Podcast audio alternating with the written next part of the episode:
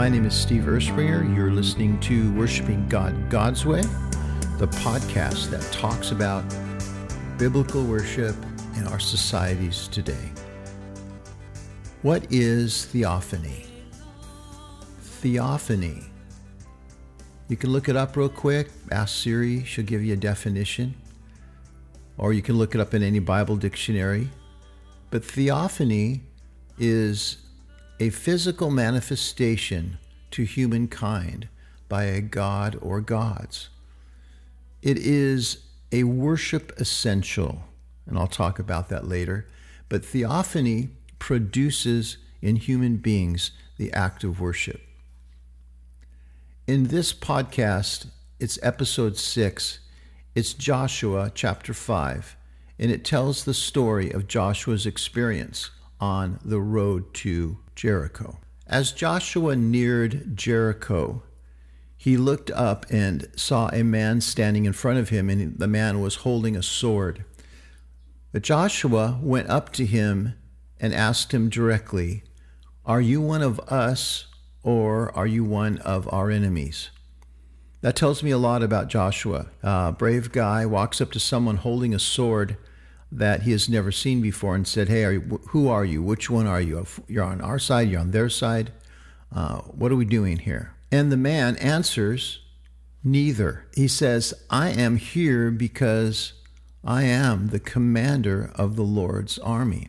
In Christianity today, we tell everyone that God's answer to us when we come to Him is always yes and amen. He's always saying yes to us. He is always for us. You're always the head, not the tail. Hmm, what do you think about that? Now, here Joshua runs into the Lord, the commander of the Lord's armies, and he said, I'm neither for you, I'm not for them, I'm not against you, I'm not against them. Then, when Joshua hears that, he immediately fell to his knees and bowed to, down to the ground. He doesn't interrogate, doesn't keep asking questions. He doesn't argue with him about, what do you mean, neither? One or the other. Come on, you're either for me or against me. Doesn't do any of that. When he falls to his knees, it's because he has a moment of theophany. There is a presence there that only God contains. And when he shares it with people, their response is throughout Scripture, from beginning to end, their response is to fall and worship him. So Joshua does that, and then he said, I am your servant, he said. Tell me what to do. The commander of all of Israel says, I am your servant. I will serve you. The commander answers Joshua and says, Okay, take off your sandals. This is holy ground. Take off the battle shoes and place yourself in a place of worship. Now, Moses was a general before he was leading Israel. He was a general and a commander of the Egyptian army. And he was to be feared. He had a very large personality and he knew how to deal with issues. Joshua grew up with that influence in his life, and he too was a general and a commander of Israel's armies. Now, at this point here, I want to com- do a comparison. I want to compare Joshua to Paul. Before Paul became that, he was Saul, and he was on a road to Damascus with a mission. He was representing the Torah and the tribes of Israel. In Acts 9, it says Jesus appears to Saul on the road to Damascus, and the moment of theophany takes place. Paul falls to the ground. The word is actually pepto. It meant to fall down and abandon himself completely. I want to note that Joshua was on the road to Jericho, Paul was on the road to Damascus, and they were both taking their stance and heading into a place where there was going to be warfare, confrontation, death, and it was all going to be fueled by a zeal for God. Both people, Joshua and Paul, were full of human strength. They had moxie, they had determination, and they were willing to fight for their purpose, and it was a God purpose. And they were willing to fight for social justice. All people, believers and non believers, throughout their lives face battlegrounds. But some of us fight with words, others just do it physically, and most of us don't like to fight battles. So some of us ignore them. We just hope they go away. And then we ask for assistance or someone to help us because we don't want to confront it ourselves. Some people take pride in spiritual battles. They like to boast about their victories. Gathering support, they get people around them. They recruit others to join in on these spiritual fights that they have. They see everything as a battleground that needs some kind of strategy to complete. It's like almost a compulsion to always have some kind of spiritual battleground that you're fighting. You know, Paul says we don't fight against earthly things. I get that. People, we don't fight against laws. We don't fight social disorder, but rather against spirits in places above us in the heavens. That's in Ephesians. Peter, in 1 Peter 2 9, he's telling the people of Israel in Rome that they're to show forth their praise in times of social opposition.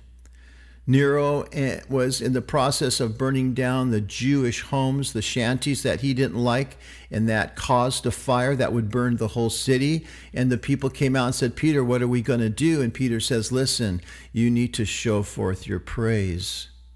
This is a good praise lesson. How do we fight these spiritual battles? What are we supposed to do? Well, we're told to pray, which we do. We fasting works. We quote scriptures that our enemy probably knows, and we know that it'll have an effect on them. But whether we enjoy the battlefield or fear it, whether we enjoy it or fear it, to succeed, we need to see this world in a different perspective. The sword in his hand, the words that he speaks, the Lord of heaven's armies. We need theophany. We need a physical manifestation. Joshua's response to the physical manifestation was, Who are you? His response, the Lord of heaven's armies, is, I am here because I am the commander and I can go wherever I want. I can do whatever I want. Yeah, I'm the Lord of heaven's armies.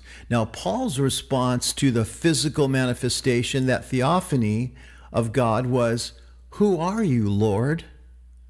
He responds by saying, I'm Jesus. But Paul notes the word Lord. He notices him and recognizes the superior authority right away. Now, keep this in perspective. Just have to keep this set in the right place. Are you one of us or our enemy? Good question. That's Joshua. He says neither. Jesus could have said, I'm not for you, I'm not against you, I'm Jesus. Now, God does not have to answer a human question like that. He does not fit into our personal earthly mindset or our traditions, whether they're conservative or charismatic, Protestant or Catholic. He doesn't have to do that. He has his own reasons, purposes, and his own authority to be there, like he says to Joshua. We have but one response to his theophany, to his presence, and that is to worship. Bowing before the Lord, he's the commander, the superior authority, as Paul recognized on the road to Damascus.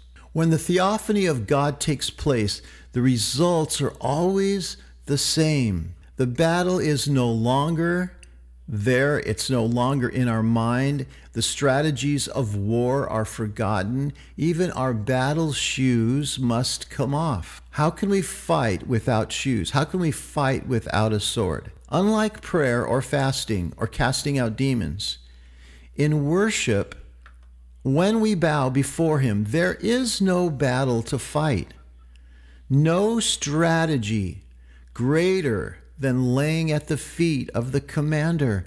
No act more powerful than intimately worshiping the Lord of heaven's armies.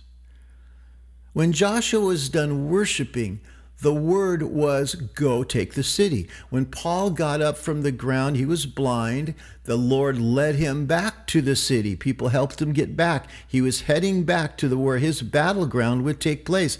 When they had gotten up from the ground, what lay ahead of them was diminished and no longer as threatening. Joshua was not in doubt about the outcome of the battle when he had gotten up from worshiping the Almighty Commander.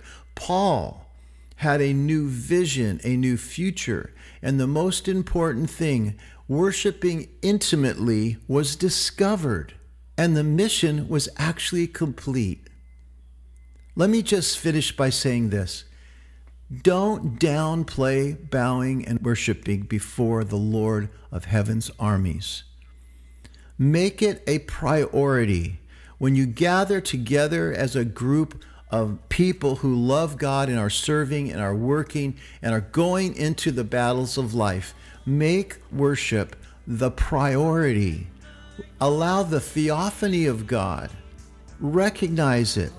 See what it is. Know when God is in your presence and bow before Him and let Him say to you, I am here because I am the commander of the Lord's armies.